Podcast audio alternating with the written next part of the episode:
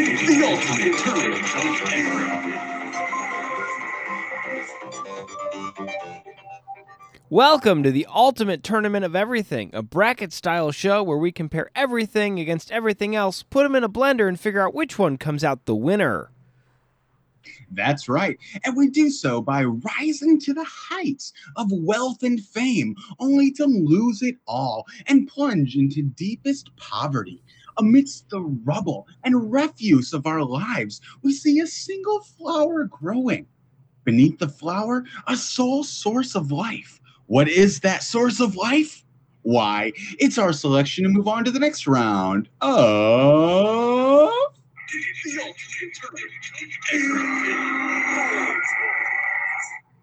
That sounds like a Hallmark movie, but not our show. What we will actually be doing is picking one random Wikipedia page and then a second random Wikipedia page, talking about them, figuring out which one we think would win in a fight for supremacy, and then moving that one on through one of our rounds of the tournament. How do I keep forgetting? It's a great question for your doctor. well, why don't you remind me for the very first time who will be facing off in this very first round? In round one, we have picked randomly at this moment Japan Airlines Flight 404 against Palma Nostora. Oh, ho, ho, ho. Two very, very, very exciting teams uh, going to be clashing here. Uh, we knew that this was going to eventually happen, these conference rivals. Uh, let's see who's going to be victorious in this iteration. Well, I'm sure it's going to be exciting, not for the reason we were hoping, because Japan Airlines Flight 404 was actually a passenger flight that was hijacked by Palestinian and Japanese terrorists in 1973. You know, that's a story that you don't hear too much. Um, Japanese and Palestinian uh, terrorists forming up together, they must have had quite a grievance. Yeah, the flight departed Amsterdam Schiphol International Airport in the Netherlands en route to Tokyo via Anchorage.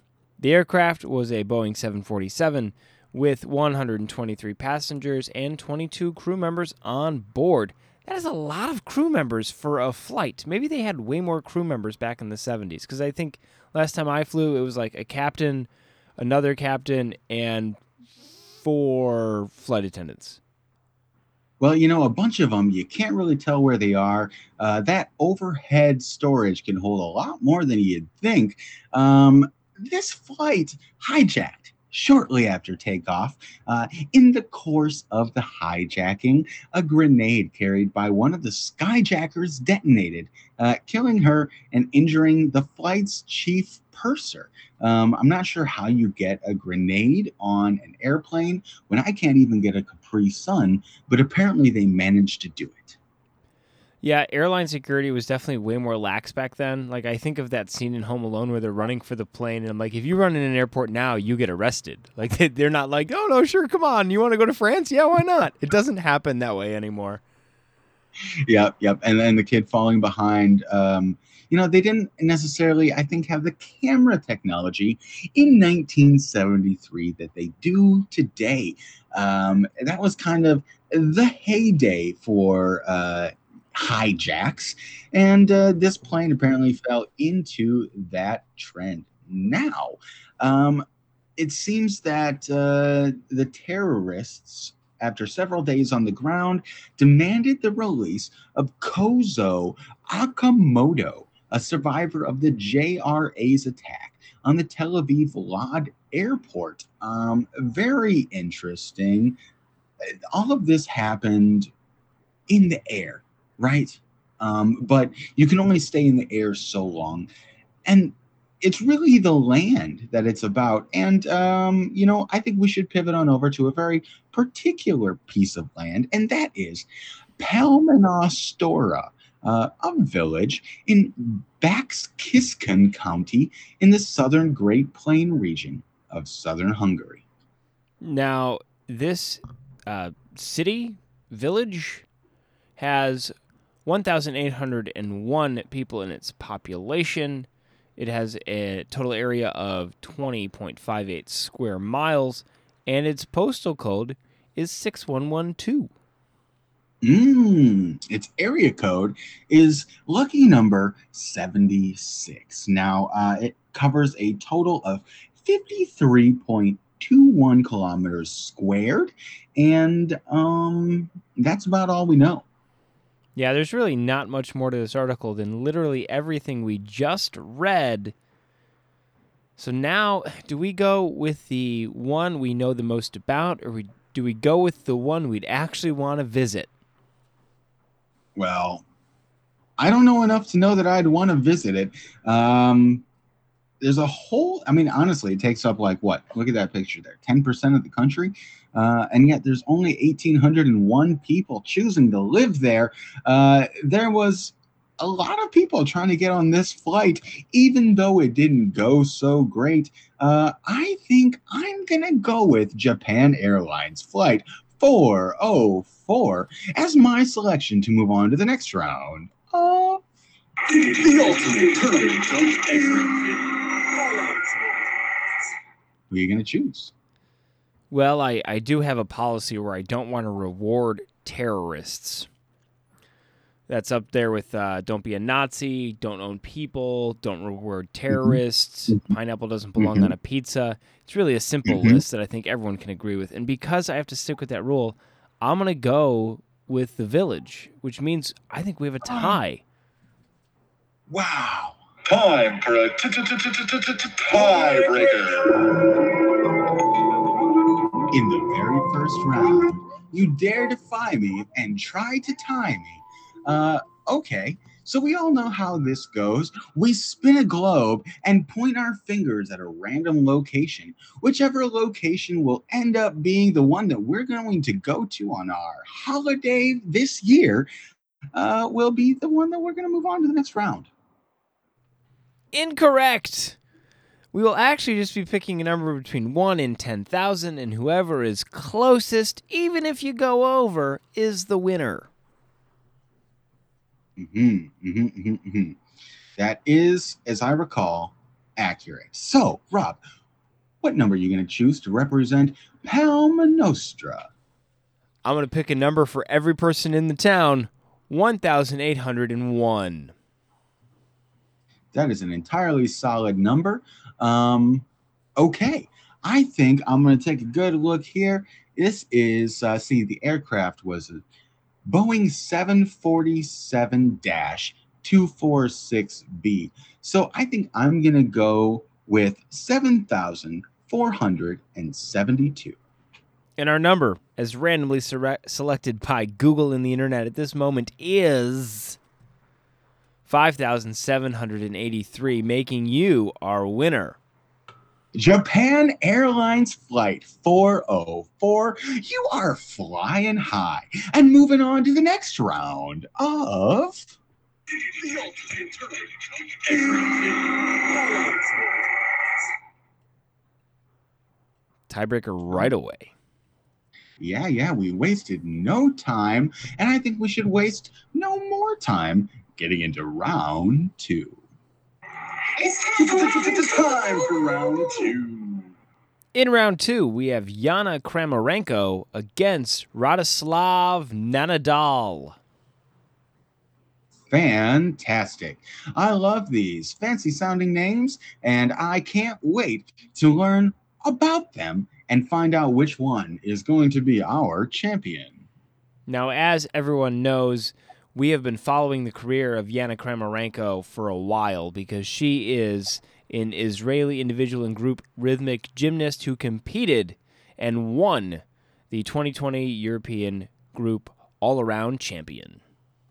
And that is a highly touted group, um, consisting mostly of Europeans and taking place in the year 2020.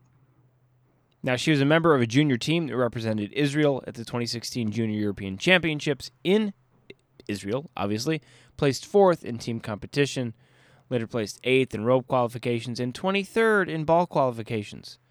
She then later joined another group and eventually won a silver medal, losing to Russia. But this was all a prelude to her graduation to the senior class uh, in 2019, joining the Israeli senior group. Uh, she placed, they placed sixth in the group all around at the 2019 World Championships in Azerbaijan. And in November 2020, they won gold at the 2020 European Championships in group all around, as well as silver in the team competition. Now, while she may be a great rhythmic gymnastic, our competitor against her, Radoslav Nenadal, was a wonderful writer and translator of the English language.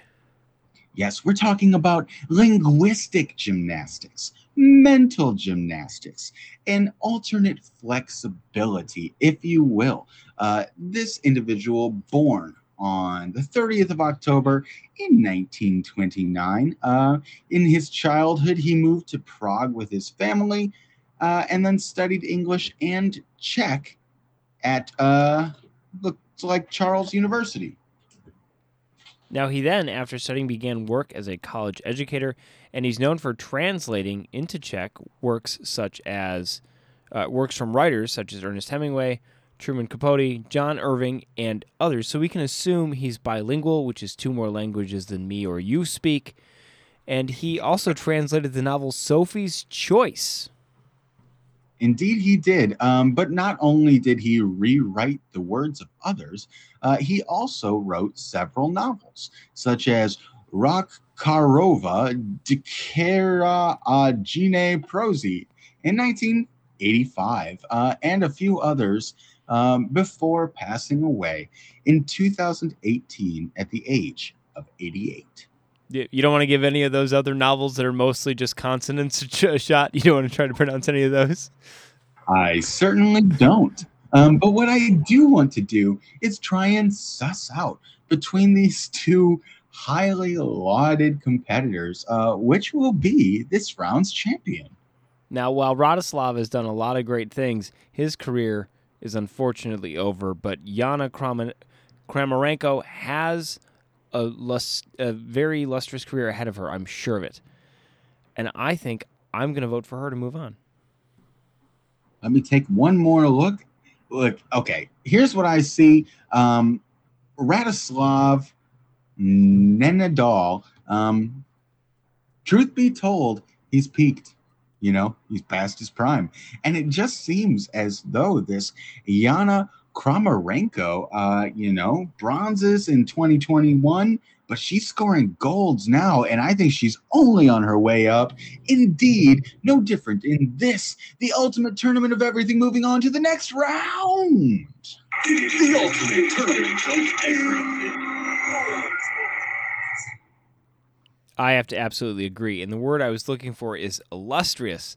Lustrous would just be like if she was a shiny rock, which she is not. She is a person. But all of those golden medals around her will make her appear as such. So, speaking of gold, let's move on to that shining entity that is round three. Three. It's time for round three. In round three, we have the 2015 2016 Hampton Pirates men's basketball team against the list of WPS drafts. Indeed. Now, no one knew that there were pirates in the Hamptons, nor did anybody realize that there were previous drafts of the WPS. Probably, um, I don't know. We're going to learn more about what that is in its final iteration. So let's jump right in. Now, the 2015 2016 Hampton Pirates men's basketball team represented Hampton University, which, as we all know, is a private, historically black research university in Hampton, Virginia. During the 2015 2016 NCAA Division I men's basketball season, they were led by seventh year head coach Edward Joyner, played their home games at the Hampton Convocation Center. Wow, defeating such heavy hitters as Morgan State. Savannah State, and South Carolina State to become champions of the MEAC tournament. uh, and winning the conference's automatic bid to the big show, the NCAA tournament, where they lost in the first round to Virginia. You can definitely say they showed up and then they quickly left. Hmm But at least they got a ticket to the show. Uh, speaking of tickets, uh, let's see what it would take to get a ticket to uh, any one of these WPS drafts. So, for those of us who don't know, the WPS draft is the Women's Professional Soccer Draft. Oh, yeah.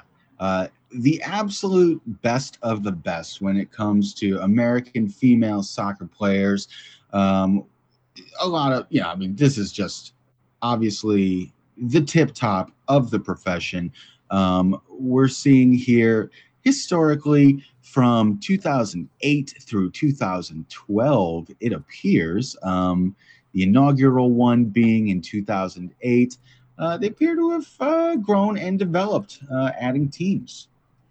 Now, is Women's Professional League Soccer still a thing? Because our list of drafts only goes up to 2012. Perhaps the league has turned into something other. Um, this article does not indicate. Now, apparently, there's a National Women's Soccer League. Now, that's the top professional league in the U.S., founded in 2012. So maybe, maybe that's what happened. Maybe women's professional soccer changed into the National Women's Soccer League. Well, AFL, XFL, NFL, WPS, it's all football in the end. And uh, it seems as though, you know, this is just, look, competitors gonna compete and it doesn't matter what letters you throw on top of them they're gonna get on the pitch and they're going to fight for such teams as the los angeles soul the western new york flash and um the atlanta beat It's a good thing we got them in there. You don't want to miss the beat. You got to leave No. them in. Yep, you cannot miss the beat. Um, it appears throughout their season, the 2015 2016 Hampton Pirates men's basketball team didn't miss many beats. Um, I'm only seeing a handful of losses on this large schedule of green. However, this list of WPS drafts is going to be full of only winners. And so I think I'm going to go ahead and stamp it down for the WPS list of drafts. I definitely.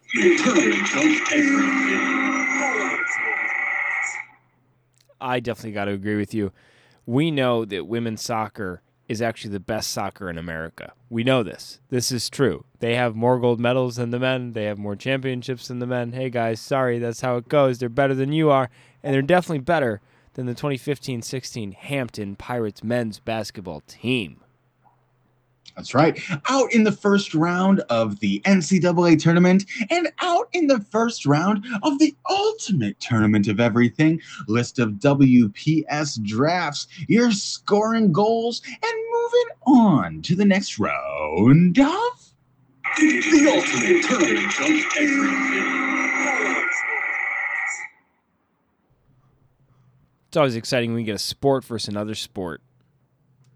It's good. You know what else is good, Robert? Is it round four? You know it. Ah, my round four is ready. In round four, we have Francisca Elman Rick against Zamlini Masovian Voivodeship. Wow, this night has just been a cornucopia for the mouth, an iteration of, um, you know, buffet, uh, a, a buffet of consonants and syllables, if you will. This round is no different. I can't wait for the absolute mouth festival that is this round.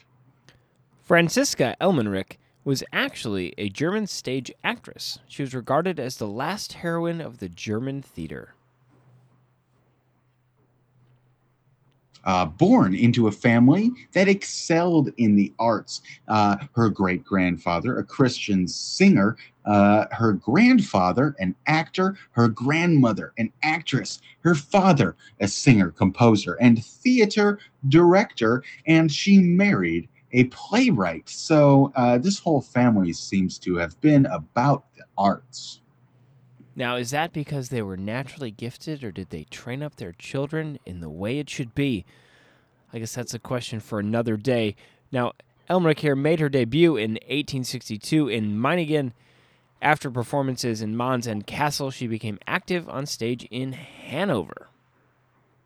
Indeed, uh, followed by engagements in Leipzig, Hamburg, Dresden, Munich. And then she toured the Americas, made guest performances in London, and uh, after a stopover at the Berlin Court Theater, she performed in Hamburg City Theater and then joined the Court Theater in Berlin. She did retire in 1915. Her final show was actually in Berlin at the Court Theater. Passed away in 1931, and in 1948, a street in Hamburg was named after her. The street lies in the district of Mitte in the suburbs of the city. Huh. Do you know where a lot of streets probably lie? Ooh, where? In Zamolny Masovian Voivodeship. Um, of course, the settlement in the administrative district of Gmina Stara Blatnica. Now, everyone In- also knows that that's in Masovian Voivodeship in east central Poland. Now, I know Yes. everybody comes for the facts and they stay for the pronunciations. and you're going to get accuracy in neither here.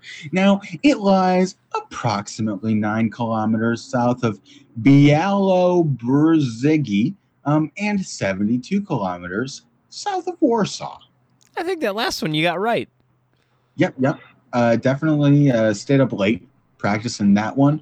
Um, I keep looking up at the last word here and thinking Voldemort. So let's bounce right back over, though, to uh, our wonderful artist. Uh, just at a cursory glance, got a few photos. Um, you know, an artiste, uh, a member of the 1870s, uh, probably relatively cultural elite, you know, coming from a family like that.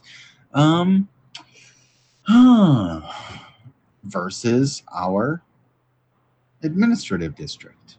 Every once in a while, you just know. And I just know who's going to win. I don't think we got to beat a dead horse any further. And that town in Poland's going to thank us if we stop talking about it. I'm telling you, we got to move our actress friend right on into the next round. I think that you're probably right. I mean, you know what? We've got a lot of small towns, we've got a lot of districts, but what we don't have are artists. And if you're going to get an artist, you want to come from a family of artists, a lineage of artists, a history of art. And uh, you're right, Rob. I believe that Franziska Ellmenreich uh, you give us all of that. The very last heroine of the German theater. You're in our veins. And moving on to the next round of. The ultimate turn jump era.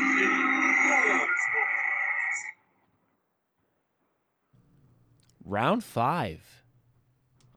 Round five. Round five. Round five. Hey, that's what we said. In round five, we have Dupree Bolton against George Nixon. Okay, two famous last names, two relatively unfamous individuals. Let's learn a little bit more about them. Dupree Bolton, born March 3rd, 1929, passed away June 5th, 1993, was a jazz trumpeter from Oklahoma City in Oklahoma. He's known primarily for his appearance as the backing musician on two hard bop jazz albums, the first led by Harold Land and the second led by Curtis Amy.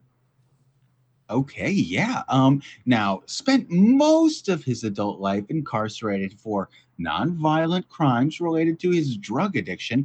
Um, considered a mysterious figure by jazz musicians as well as writers during his lifetime um, because there was fairly little information available about him. Now, he did play with relatively few jazz musicians, mainly in the LA area and inside U.S. prisons, including San Quentin and Soledad. Biographical information on him began to emerge following his death, most notably in the work of jazz historian Ted Gioia, who was able to find and interview Bolton four years before his death. So, yeah, just scanning through here, it seems as though this was a highly talented uh, trumpet player. Is that correct? Played the trumpet. Yep. Uh, bopping and blowing and uh, just making it go. Um, however, he seems to have struggled throughout his entire life with um, drug addiction and uh, related incarceration that probably inhibited his career a bit. Yeah, now he did come from a musical family. His father uh, trained him on violin. He learned very, very quickly. Uh, his father was actually a part time professional violinist who played other stringed instruments, and he soon moved on to trumpet, progressed quickly there as well. And his brother was even a jazz pianist in Seattle. It seems as though he was excellent in the bebop idiom. Um, he was a gifted player, they say here. Um, in fact, here's a bit of a review. Uh, the tempo, quote, pushes a ridiculous 400 beats a minute, roughly the rhythm of a machine gun shooting off its bullets. Rat a tat a tat a tat. Uh, he leaps off the starting gate like a man shot out of a cannon and never looks back. So this is just right here. You take in the heroin, you take in the trumpet, you take in 400 beats a minute, and this is the epitome of bop. Now, let's jump over, let's bop over to our uh, probably uh, likely slightly contrasted individual, the Archdeacon of Tuam, George Robinson Nixon. Now, George Nixon was educated at Trinity College in Dublin and ordained in 1909. And after curacies in Tuam, Dublin, and Kilnamang, maybe, he became rector of Killisnet in 1914. I feel like Trinity College in Dublin has made an appearance in the tournament before, but I can't place my finger on it. I'm sure that one of our eagle eyed and eared listeners will let us know through Anchor FM, where you can send us blasts, you can send us comments, you can send us anything that you want, including corrections. Now, um, it seems as though this George Robinson Nixon was uh, pretty much a man of the cloth from uh, dawn to dusk. Yeah, you can tell there's really not a bunch going on in your life when other people, their names make up the majority of your page on Wikipedia. So he was a dude in a place at a time. That's really about it. But you know who was the dude that made the place and who made that place be the time and had to stay in time at 400 beats a minute, which is really, really, really, really tough? Oh, it's got to be our good- friend Dupree Bolton. our good boppin' friend Dupree Bolton. Uh, I'm gonna select him. Do you want to just join me in this effort? Absolutely. All right, we're bebopping it into the next round. Dupree Bolton, uh, we can't wait to get front row seats to your bopping fantastic blast of a concert in the next round of. The ultimate turn jump era. I love bebop. I'm going to have to definitely find some of that music later. Let's move on to round six. And down to the left, you will find scenic round six. Round six. In round six, we have Tipula Morrisoni against Athletics at the 1994 Jeux de la Francophonie and their results. Oh, I don't think anything need be said. Let's get right down to the battle. Now, everyone knows because we have been following his career since he was a youngin'. Tipula morrisoni is a species of large crane fly. Of course, uh, this large crane fly derives from the crane fly family of the Tipulidae, um, of the um, Boston Day. Yeah, the the Boston the Boston Tipley days. Other other bugs in this family include mosquito hawks, skeeter eaters, or daddy longlegs, and uh, Okay. they're gross. Yeah.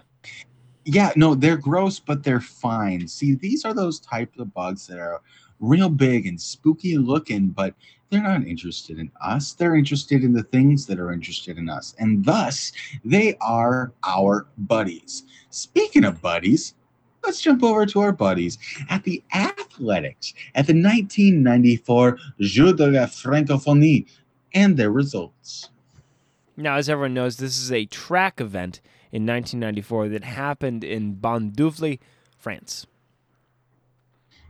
Indeed. Uh, and this track event held all of the track events that we are so used to and excited to see, including but not limited to the 100 meters, the 200 meters, the 400 meters, uh, pole vault, long jump, triple jump, and a decathlon. Now, it's interesting here. I think some of these places, eh, I don't see the U.S. represented, but it is an international competition, probably united by the fact that some of them speak French, which would explain why Canada is represented and then separately Quebec is represented. Listen, Quebec, we know you're very Canadian. We understand. We totally get it. But could you be a little more Canadian and a little less French? yeah, stop poutine it right in our face all the time. Uh, but looking at this, you know, America doesn't have to be everywhere, and uh, we don't have to speak French. Uh, I'm pretty sure we established that somewhere in the mid 1700s. Uh, looking at this, uh, I'm going to jump right to the javelin throw, where Switzerland took first place with a throw of 75.12 distance units. distance units. They're probably meters because it is France, but who knows? Maybe they measured in baguettes over there. I've never been. Perhaps that's it. I'm not sure. I figured I would just trod the safe route. Um, but you know who doesn't trod the safe route is those in the long jump, uh, including the winner here who ran. Uh, they got a 8.06. Um, there's a W after that. I'm not sure if that means it's some sort of war record um, or not, but it seems like a good jump. It certainly was good enough on that day. Hey, we can talk about throwing sticks and jumping over sand as much as we want, but everyone knows the money event is the 20 kilometer walk, won by French national Jean Olivier Brosseau with a time of 1 hour, 25 minutes, and 48 seconds, unless they're also measuring that in baguettes. But I gotta say, I'm looking at all of this list of uh, human accomplishments, um, all of which would best my performance. However, I don't believe that the uh, mile, I don't believe that the uh, 800 meter, especially not the long jump or the triple jump, would have been uh, exceeded by a human uh, beyond that which would have been performed by our friend the crane fly, Tipula Morrisoni. Um, I think it's the superior athlete in any given of these competitions, sans the uh, shot put. as everyone knows, bugs beat people. That's just how it is. If you listen to the tournament, moths show up real well, and now their cousins, the flies, do it again. Moving on into the next round. One, two, all at the same time. Tipula Morrisoni, you are owning your way to the next round. Ah! The ultimate tournament jump ever. We will definitely get French hate mail. Now, granted, it'll be in French, so I won't understand it, but they'll be mad and they'll still send it to us. Well, we will try to read it and we'll have a real good time doing so, having taken none of the heat because we have no comprehension. Speaking of no comprehension, let's move on to round seven. Round seven. Round seven. Round seven. Round seven. In round seven, we have Fishing Creek, Bald Eagle Creek tributary, against Minde Bergen, a neighborhood in the southwestern part of the city of Bergen. Divine, a location versus a location. Let's see which one's vocation will be to proceed to the next round of the ultimate tournament of everything. Now, one of these is in Pennsylvania, and one of these is in the Pennsylvania of Europe, also known as Norway. We're going to start with the one in the U.S., which is Fishing Creek. Hmm As Rob said, a tributary of Bald Eagle Creek in Clinton County, County, Pennsylvania, in these United States, passing through a water gap in Bald Eagle Mountain at Mill Hall and joining Bald Eagle Creek near the borough of Flemington. Now, the Logan Mills grist mill was powered by water from Fishing Creek, and there's also a covered bridge that spans the creek. And Logan Count- Logan Township is in uh, around this area in Clinton County, Pennsylvania, and that is all we know, other than the fact that there's a picture and it looks like a creek. That is an accurate assessment, Robert. Um, I must concur. Indeed, this does look like a creek. Um, you know what? Uh, probably doesn't. Well, I mean, I do see water, but it looks cold, probably frozen. It's probably just cricking around there. Is the town of Minde Bergen in uh, southwestern Arstad in the city of Bergen in Norway? Now it's located just south of the neighborhoods of Solheim and Kronstad. So now I now I know where it is. Of course, why didn't they name those other two places in Norway I knew before? Now I understand.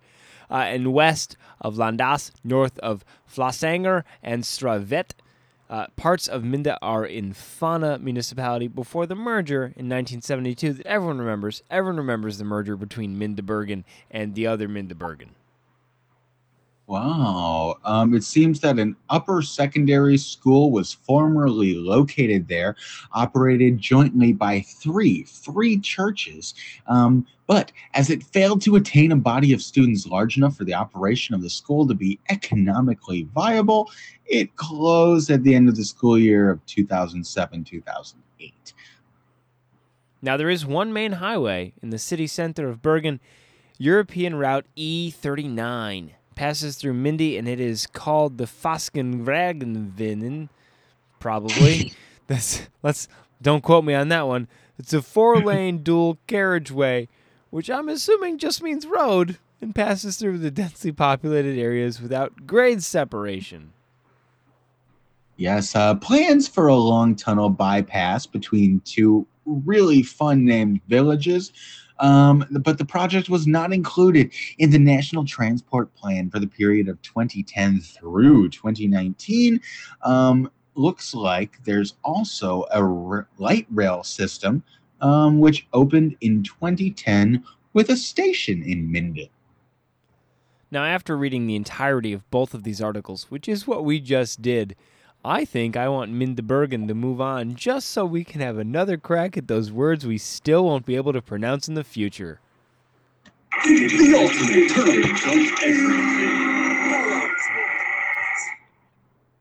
You know what, Rob? Rob, let me tell you something. I'm going to tell you right now, and I want you to listen good. I completely agree with you, and I want to send Minden as well on to the next round. Ah! The ultimate tournament of everything. Yeah, As it should be. most definitely. It looks like a lovely place. Houses surrounded by uh, mountainous areas. Um, yeah, absolutely lovely.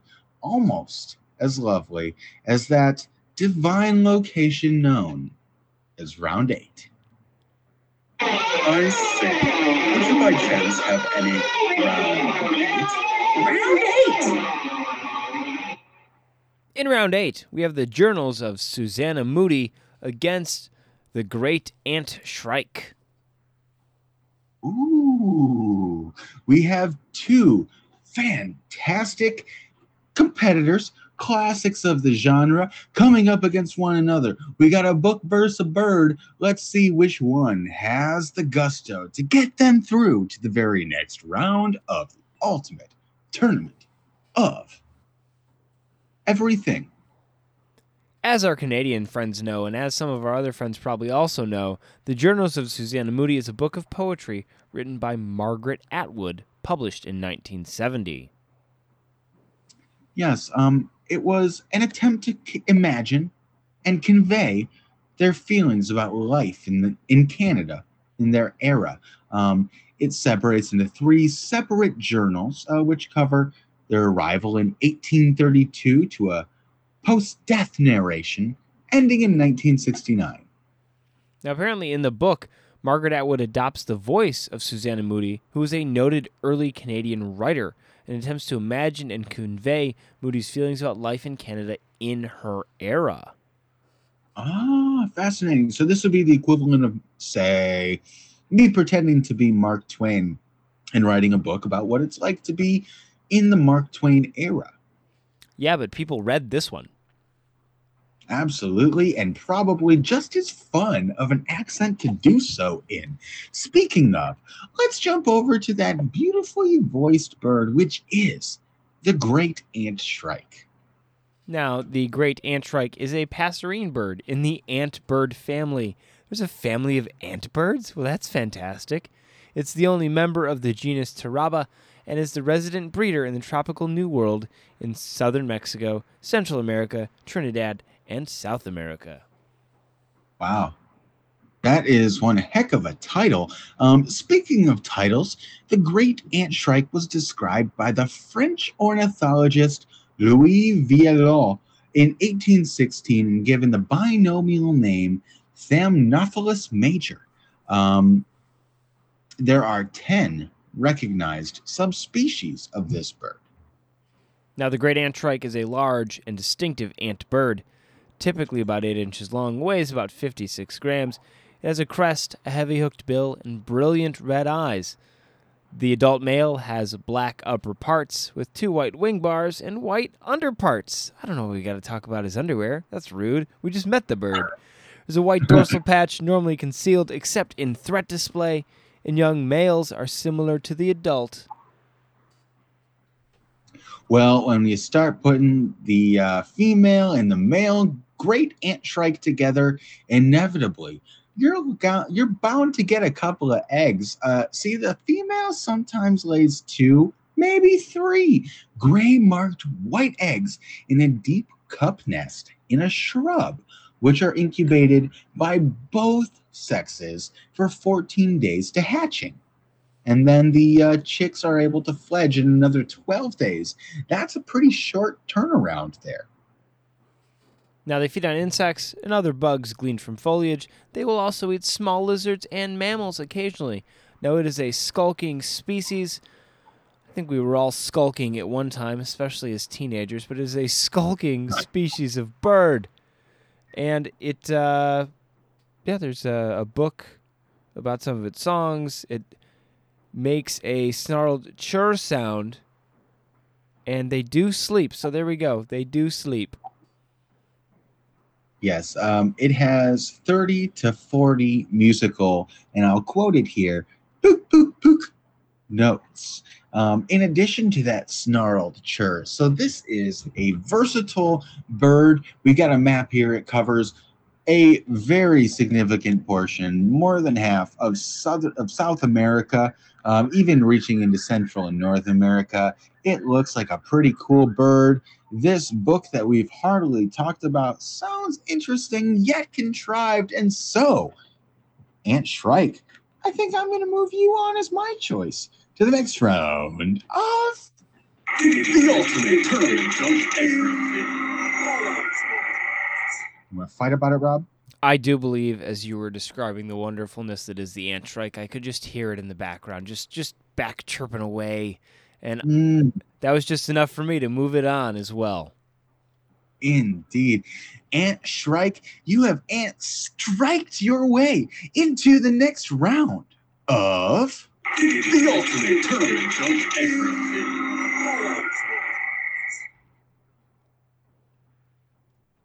Oh my. Have we made it there already? Already. Well, let's take this moment to remind any of our listeners that you can like and subscribe. You can check us out weekly, daily with our scouting reports. And through Anchor FM, you can send us in blasts and messages however you please. I promise we'll hear them, even if they're not suitable for the air. With that being said, let's move on to round nine. It's about time round nine. Round nine. I'm so excited. I know, me too. By the way, we do appreciate all three of our listeners. So thanks, guys. You three are the best. Even three listeners have six ears, and if each of your ears tell a friend, that's already up to a number I can't calculate. Who will we be facing off against each other in this round of the Ultimate Tournament? In round nine, we have Folkestone Roman Villa against Adri van Hulingen. Now, Mike, we are going to play this game I know you love. We are going to figure out what Adri van Hulingen actually does. I'm going to give you four options, and you're going to tell me which one you think he does before we talk about him. Thank goodness, because without options, I would have no clue. I will tell you that he's from the Netherlands if that is going to help. Okay? So, Adri van Hoolingen, is he the founder of IKEA? Is he a retired road bicycle racer? Is he a C suite executive at a former tech company? Or is he the frontman to the Netherlands death metal band? Hey, don't put that in the train. You think you're real smart, don't you, Rob? Think you can pull one over on me? Never. Not not this cat. No way. I know the truth. And what's the what's the name that, that you said? Who are we talking about? Audrey Van Hoolingen. Audrey Van Hoolingen is, as we all know, all four of those things. Thank you. The answer is E. All of the above. Not technically wrong, but also not technically correct. Uh, he is a retired road bicycle racer from the Netherlands who rode in the Tour de France. And that was my backup guess. Well, there we go. Let's start with him, why don't we? He was born October 27th, 1953, in the city of Hasselt in Gelderland. He was a professional rider from 1978 to 1987 and won the 18th stage at the 1982 Tour de France. Okay, yeah, definitely won a stage. Um, he also competed in the team time trial events in the 1976 Olympics. Uh, his brother Jan was also a professional cyclist, uh, very successful. Uh, yeah, it seems like this guy had uh, he put the pedal to the metal and uh, went as far as he could. Um, he's no Lance Armstrong, but who would like to be? Let's find out if our other competitor is uh, underneath that category. Folkestone Roman Villa, also referred to as the East Bay site, is a villa built during the Roman occupation of Britain, located in East Wear Bay near the port town of Folkestone in Kent. Okay, situated near a cliff top overlooking the English Channel with views of the French coast of Bologna on a clear day. Bologna. Hmm. Here we call that baloney. That's baloney. You see, what's not baloney is that this is situated near the start of the North Downs Trackway, and the area has been inhabited for thousands of years, with archaeological finds in the area and at the Via site dating back to the Mesolithic and Neolithic ages. Yeah, there's a lot of history here. The excavation of the site actually didn't happen until relatively recently. It was known by its known that it was there by the inhabitants for many years. The land was notoriously difficult to farm because of old stones which damaged farming equipment. And in 1919, the first dig was planned, but it wasn't until 24, 1924 that it was fully excavated. Yeah, this is definitely a place where people have lived for a long time. And then people forgot that people lived there. And then more people thought, hey, it would be a great idea to live here. And they realized that, hey, other people have already had this idea before. And this repeated over and over until today it is represented by a Wikipedia article, which we are reading at present. Um, I think that this is a you know significant historical site. Obviously, a lot of people have thought, "Hey, what a nice place to live." Um, that being said, I think that this Adrian von Hauweigen, you know, I mean, not the worst person to be. You know what the Folkestone Roman Villa can't do? Ride a bike. It cannot Yeah. ride a bike, but you know who can? Our friend Audrey. And I think I got to move him on because he can ride a bike. In Folkestone Roman Villa, you're a place people lived, and then other people lived, and then other people lived, and clearly forgot about, just like I did. So I'm going to move our bicycle friend into the next round. The ultimate tournament of everything. Okay, okay, but I just you know to play devil's advocate here. Folkestone Roman Via. It goes all the way back. A lot of people have liked it. I'm guessing that a bunch of those people probably could have ridden bikes, even though most of them lived there before bikes existed. Um, however, I have faith in these individuals, and I have faith that they'll be successful into the next round. So I'm actually going to choose Folkestone Roman Via as my choice to move on to the next round of. The ultimate tournament of. And thus we are at an impasse. Well, as, as we've established earlier, we're going to complete a tiebreaker by me and you each getting on a bicycle and riding to the center of the country, and whoever gets there first wins. There are a lot more mountains between me and the center than you and the center. Sounds like I win. Let's figure it out as we dive into. Time for a tiebreaker.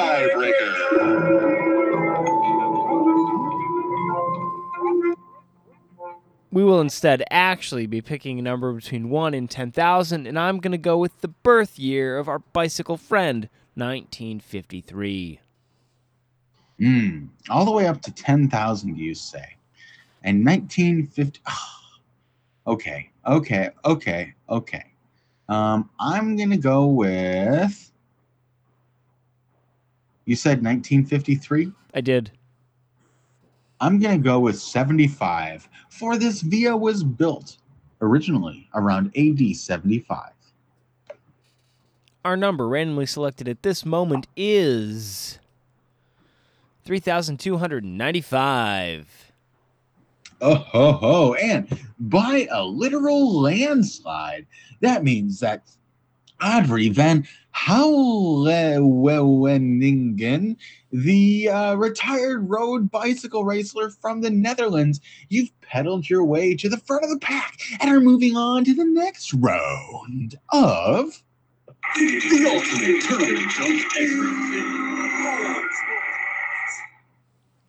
It's always nice when we get to catch up with some of the competitors that we've been following for literal years as we randomly find out about them in the moment. Yeah, but especially even a retired road bicycle racer is faster than us. So if you're going to ride with them, you're probably going to be lagging behind and following.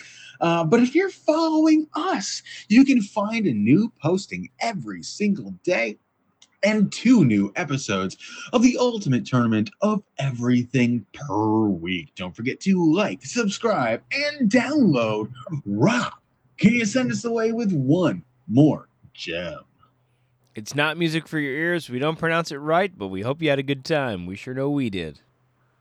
in the ultimate tournament of everything. The ultimate tournament of everything.